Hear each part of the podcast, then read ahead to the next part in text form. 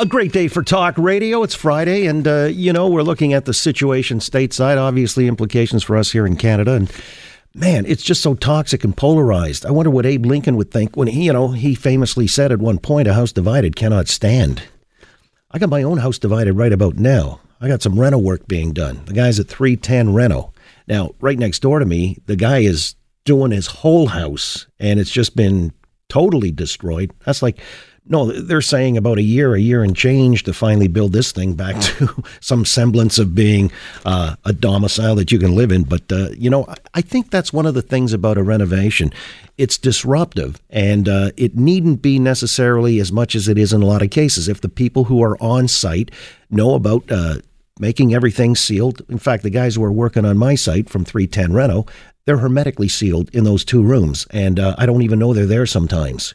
You know, they put the plastic up and uh, everything. The cat can hear some banging through the walls, and it flips him out a little bit. But other than that, uh, everything is done tickety boo, which is like, I guess, another hallmark of their professionalism. As I keep saying, I like the uh, the way that they telegraph to me. They are true pros, really from the inception and the planning stages and everything, and the drawings, and they got everything codified. They do work according to code nothing slipshod about it because that would be illegal and they don't uh, they actually maintain you wouldn't want somebody who's working illegally in your home so there you go the guys at 310 reno you want to give them a call for your project that's charles or mike just dial 310 reno 310 7366 no area code required I think it was Lincoln who said a house divided cannot stand. Let's find out. The historian of note and our friend, the author and commentator Conrad Black, has joined us here on the Oakley Show. Good afternoon, Conrad. Good afternoon, John. All right. So uh, I'm right so far as the polarization of the State of the Union. I got to ask because Donald. I, I have to say, John, Mr. Lincoln said that two years before the Civil War on the issue of a third of the states being slave states and uh, of course, that country could not continue half slave and half free, and it took a horrible war that killed 750,000 Americans in a population smaller than Canada is today to end it. We're not talking about anything like that now. No, but there is a polarization, you would say. Uh, would you agree with that much? Yeah, and, and I'll, I'll summarize it for you if you like. It is that the, the Democrats would not accept the result of the last presidential election. And so they have conflated the complete myth, the conjuration that there was some collusion between Russia and the Trump campaign with the legitimate but overrated issue grossly overrated issue of Russia fiddling in the American election, where they spent approximately $10 million on ineffectual Facebook, ad, Facebook ads in, in, a campaign where the two main parties for president alone spent $2.5 billion.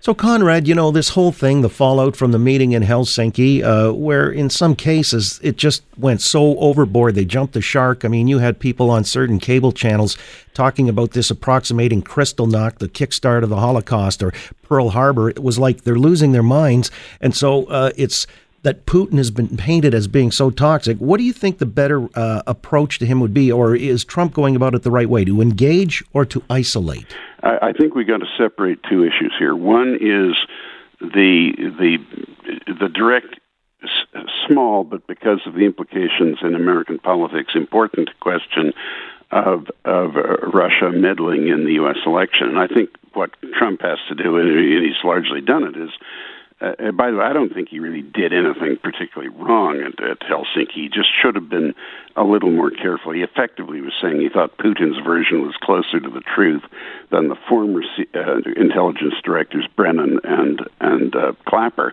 and he's probably right. Those men lied under oath to Congress, and and in the end they're going to pay for that.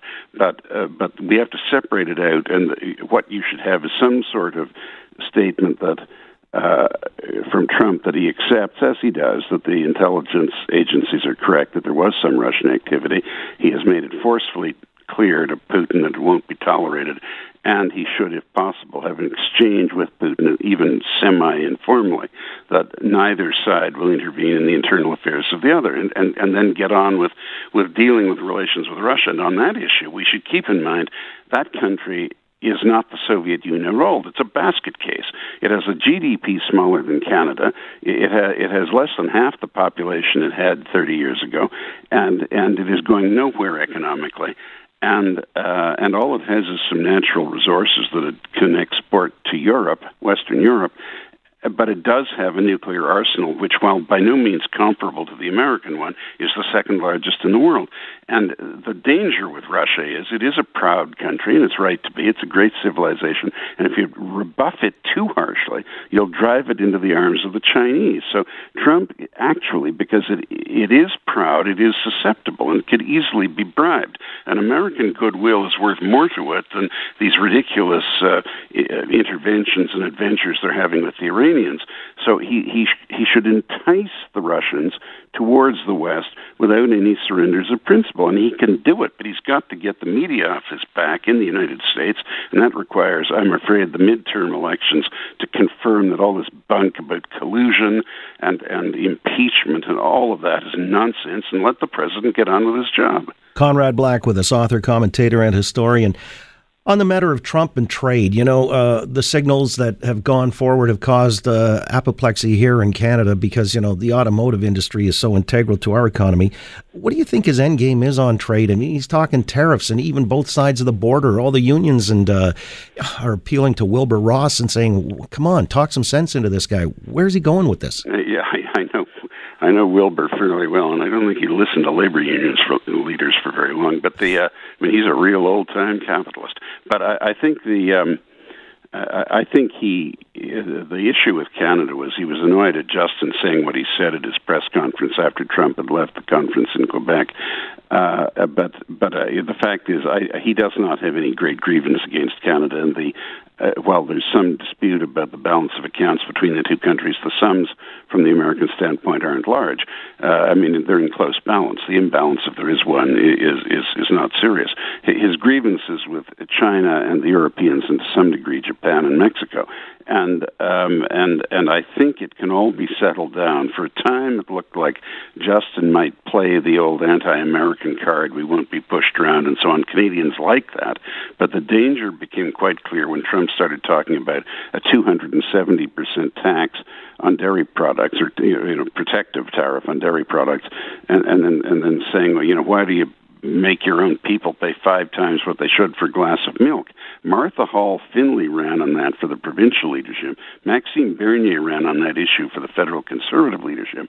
But if the president of the United States starts saying it, it is going to it is going to be absolute dynamite for the Liberal Party seeking re-election federally next year. So I think that has settled Justin down.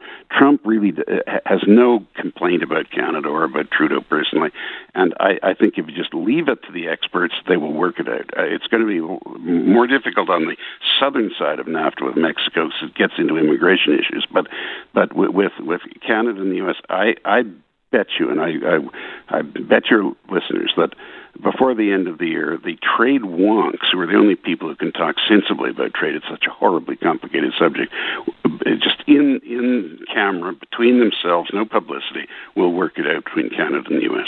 Again, Conrad, uh, Justin's getting some uh, pushback as well internally here domestically. Uh, for example, the Premier's meeting in New Brunswick Doug Ford, Scott Moe, and uh, perhaps some others, you know, from Prince Edward Island, Newfoundland, rebelling against this carbon tax idea. And if Kenney wins out west in Alberta uh, next summer, it looks like that could really tilt the balance when it comes to the election of 2019. Now, can the premiers win on this? Because this is a signature piece of legislation for Justin Trudeau. I think they can. I think it is insane. I've always said it was insane. Uh, uh, there's no excuse for carbon tax. There's no environmental excuse, and there's no revenue excuse. If, if you want to raise the price of gasoline, uh, go ahead and raise it. Call it what it is, and don't try and claim you're doing it to save the world. Fair enough. Conrad, it's always a pleasure. I wish you a nice weekend. Same to you. It should be lovely, uh, lovely weather around here, and all the best to you and your listeners, John. Thank you so much. We'll talk again. Conrad Black, noted author, commentator, and historian.